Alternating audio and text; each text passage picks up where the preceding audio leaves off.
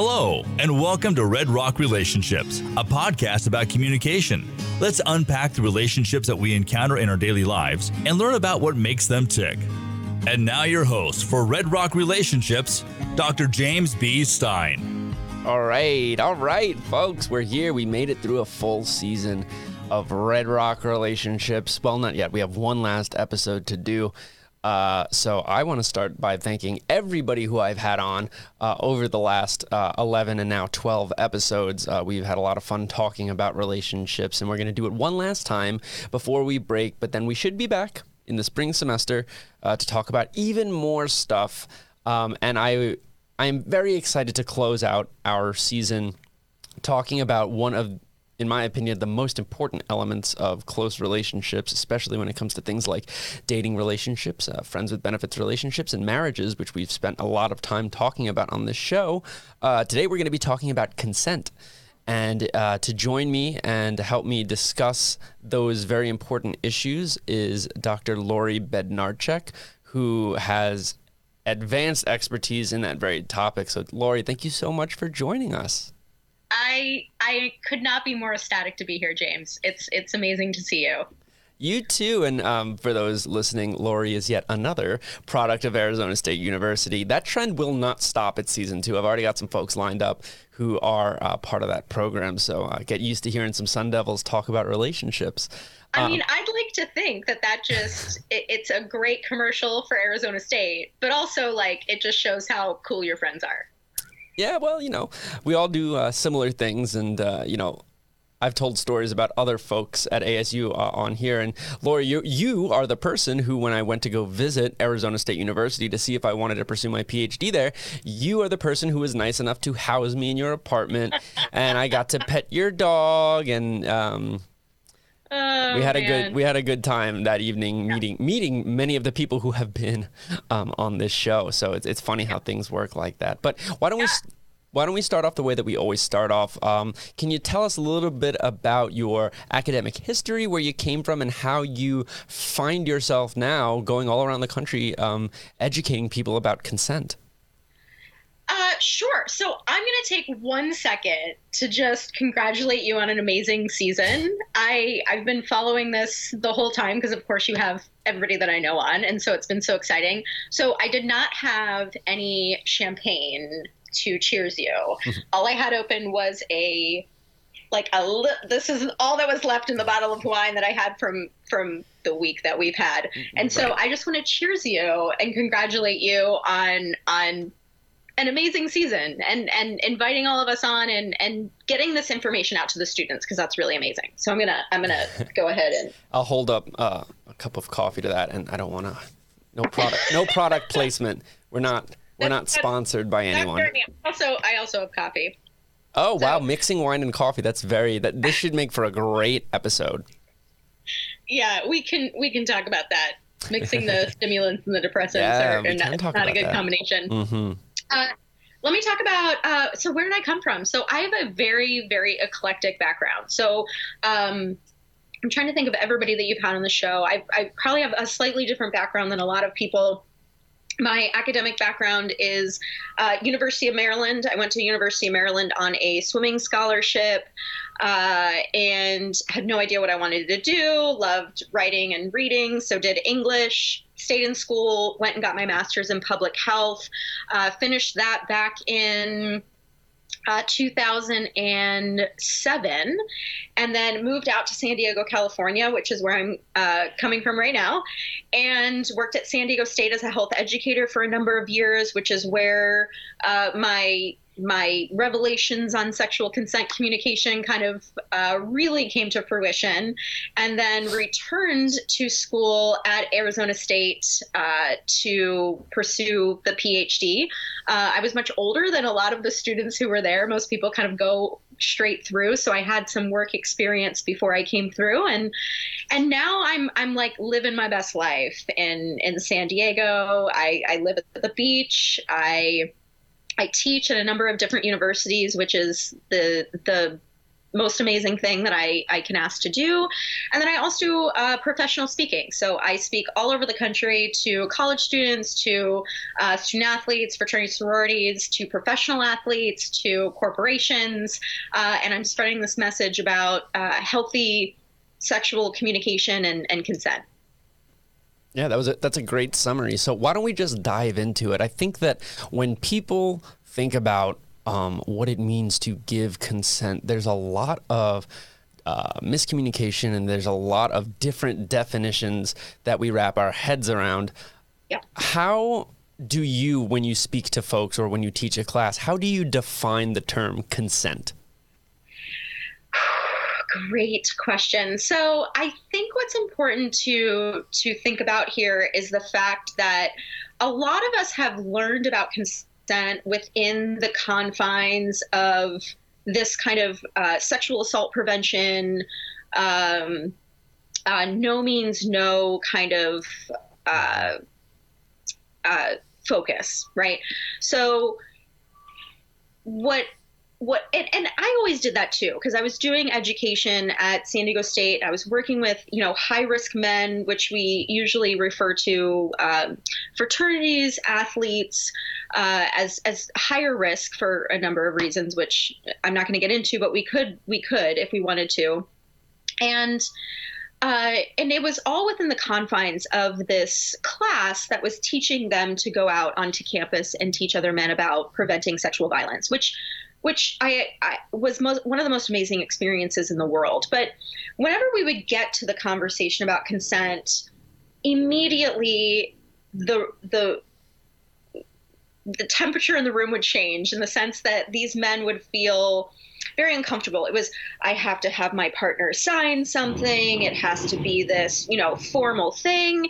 And I'm like, listen, like, how do you tell another person that you want to have sex mm-hmm. or engage in any sexual activity for that matter.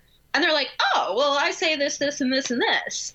And then I'm like, well, how do you know if the person that you're with is interested in doing sexual things with you? And they're like, oh, well, they do this, this, and this. I'm like, that is all consent communication. Mm-hmm. And so I started kind of looking at consent in a different uh, context in the sense that if we think about the sexual activity and the and the sex that's going on in our world it's predominantly consensual and so there's a lot that we can learn from people who are doing this in the way that they should be so so, um, so to define it, um, I define it as a yes means yes. This affirmative sexual consent, which a lot of people are adopting. Mm-hmm. Uh, really, the kind of premise of this is that it's the responsibility of the person who's initiating any sort of sexual activity to obtain that consent. Mm-hmm. Um, man, woman, non binary.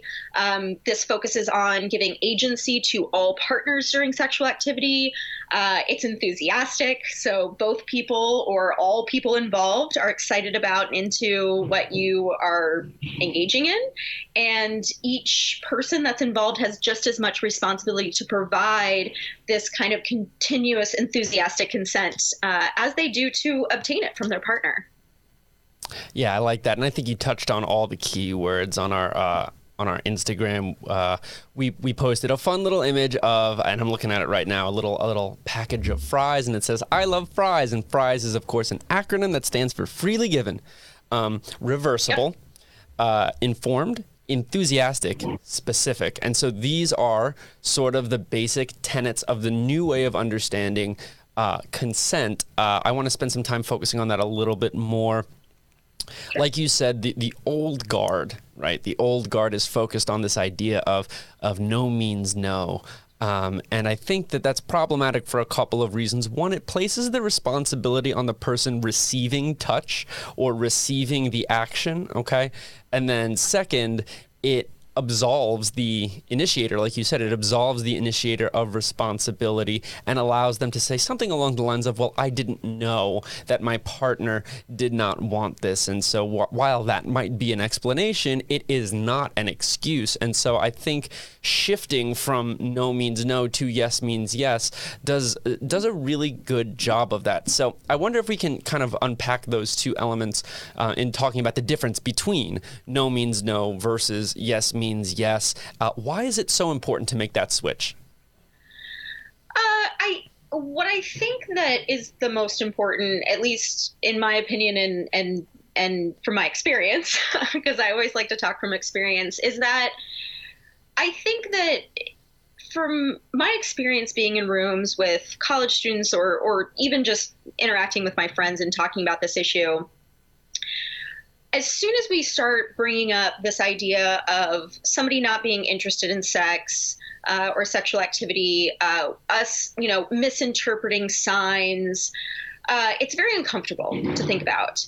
And I think that those conversations need to happen for sure. I just think that when we talk about yes means yes, not only are we appealing to a larger number of people, because people who are like, I would never commit sexual assault or I would never have sex with somebody without their consent, mm-hmm. we're appealing to them because we're encouraging healthier, more uh, active sexual communication with with partner or partners. And then for sexual assault prevention programming, we're we're really focusing on the prevention piece, right? So we're not just focusing on this if your partner says no, you should stop. And that's a great message, but I'm going to go out on a limb here and say that most students, particularly because I know that we're really appealing to students here, most students have heard it, they know it, and they're like, got it, now what?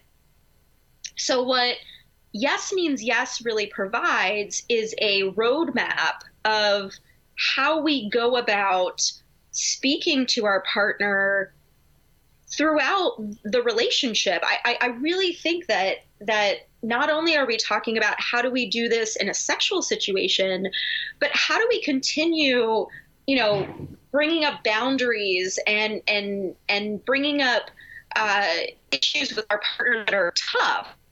So so we're kind of starting uh, the conversation. Right. I don't know if that question. no, that perfectly answers the question. And I want to I want to piggyback on that uh, because there is really interesting research about relationship satisfaction and sexual satisfaction, and what th- those data show us is that. Um, sexual satisfaction is a large predictor of relationship satisfaction. So, the more satisfied you are with your bedroom life, the more satisfied you're going to be in your relationship. Now, there's other research that shows that you know, obviously communicating about sex improves our sexual satisfaction, but specifically, telling our partner what we like is great. The most influential thing, however, is when we talk about the things that we don't like with our partner. And that also happens to be the topic that is talked about least in the bedroom. So the conversation that needs to be had more than any other is the one that we're having the least. And I think about some of the folks you know, especially uh, out here in, in the southwest portion of the United States and Utah specifically, where um, sex is a very taboo topic and it's not to be discussed. And, it, you know, um, it's it's not necessarily not to be had, but it's definitely not to be talked about. Um, and so I think switching from this yes means yes means putting that responsibility and that onus on ourselves to um, to ask these questions of our partner but I also think that there's another step that I want to get into right here. Um, I did a little bit of research for this episode, and one thing I found very interesting is that according to the National Sex Sexual Violence Resource Center, self-reports of sexual assault and rape have nearly doubled over the last couple of years.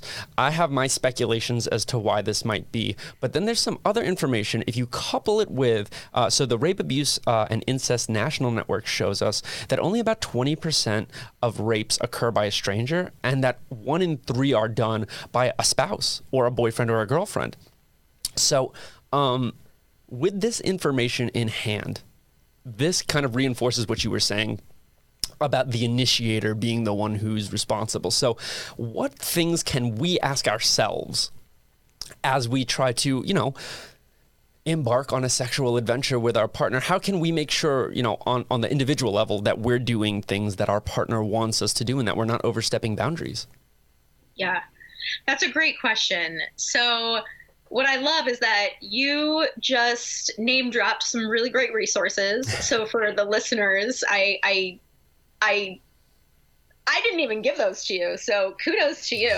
Those are really, really great resources for people to use to learn more about uh, sexual violence prevention, to to find reliable facts and statistics about uh, what we're talking about today. So I do want to thank you for uh, doing that research, and not that I would doubt that you could.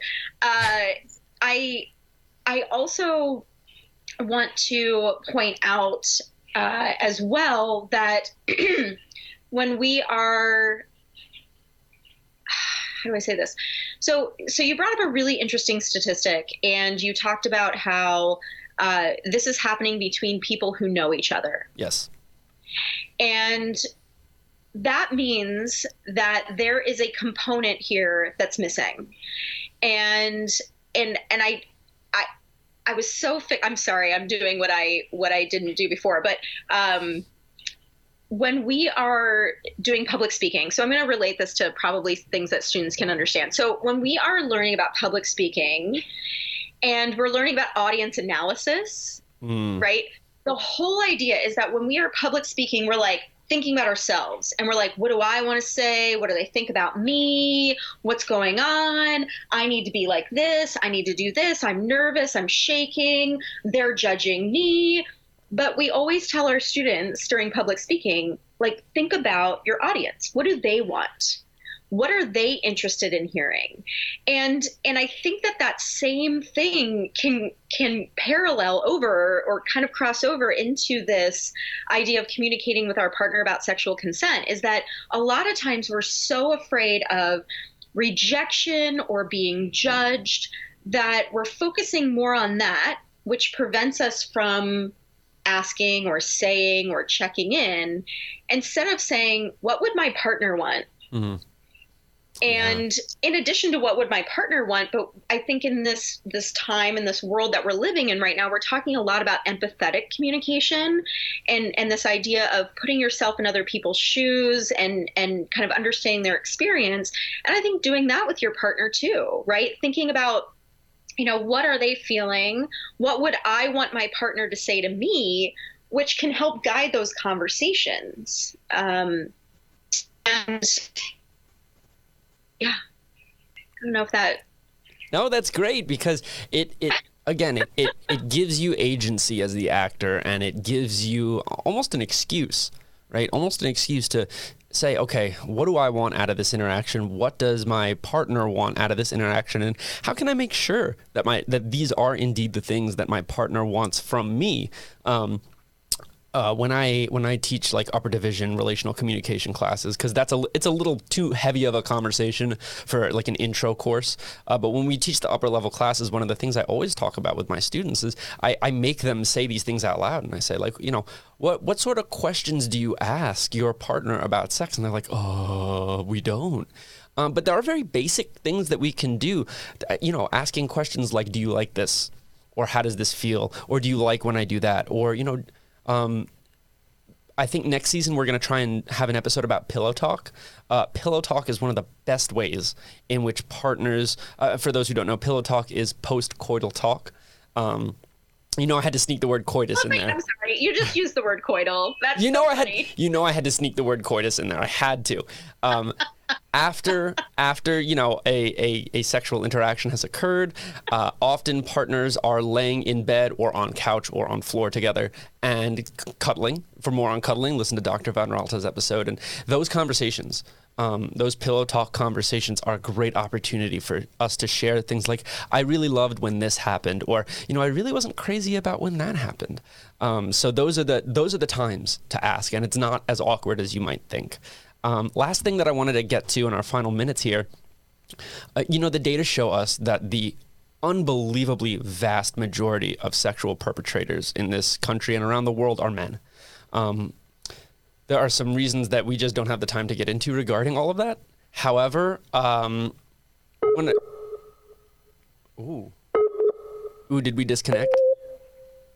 I think you're back. Oh. You're back. No worries. I'm back. So we were we were we were talking about the issues that men face uh, being the primary perpetrators of these actions, and um, one of the biggest things is that there are indeed a lot of men who are to their credit, going out of their way to educate themselves about these issues, and then there are some who are not. So the the final question I have for you is what are some ways that you encourage men to share all this information with other men? How do we get them to almost self police, for lack of a better term?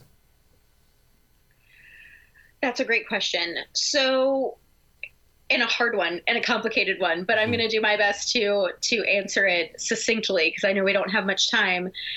Uh, I I think that men 100% need to actually let me start with masculinity. I think that masculinity has a lot to do with it. I think mm-hmm. gender socialization has a lot to do with it.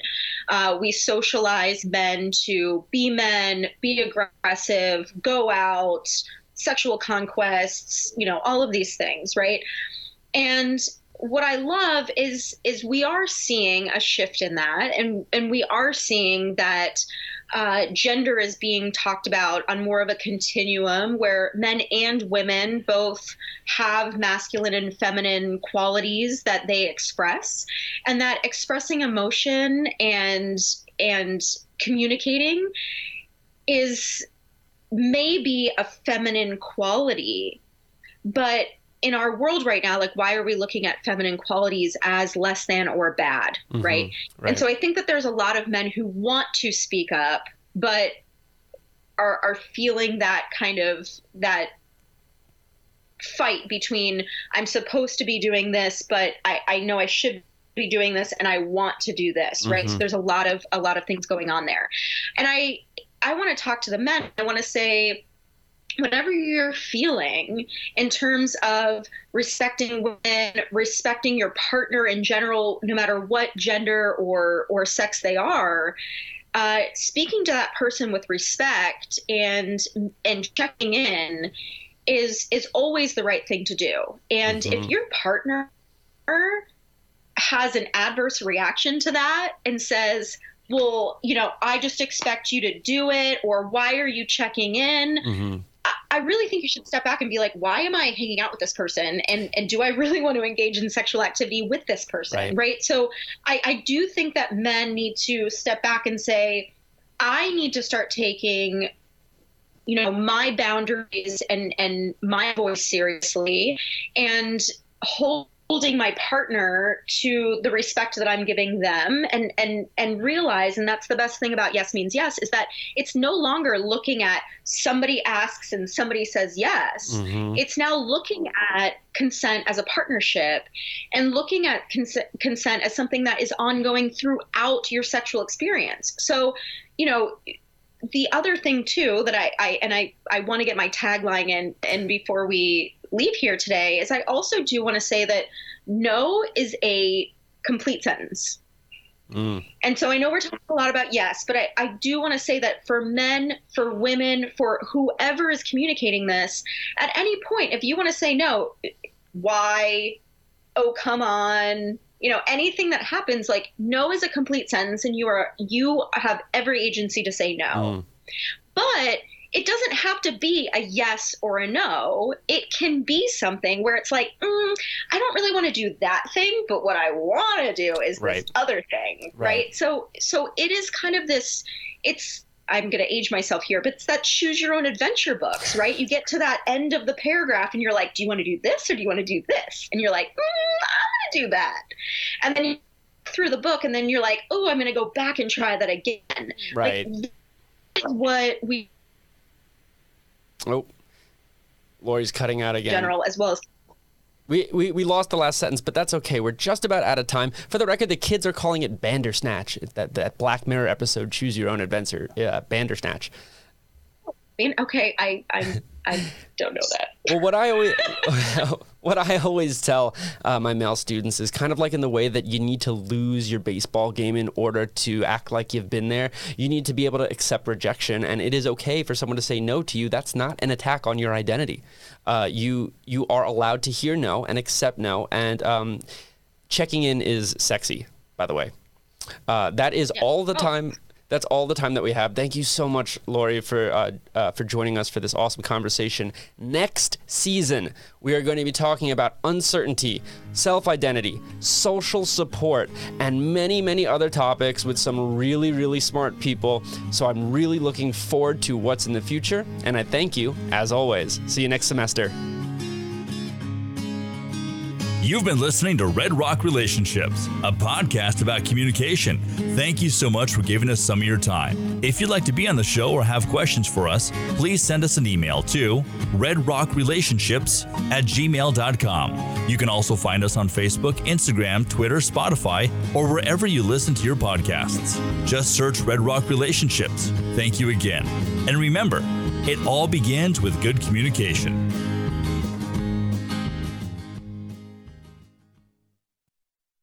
This has been a production from a podcast studio.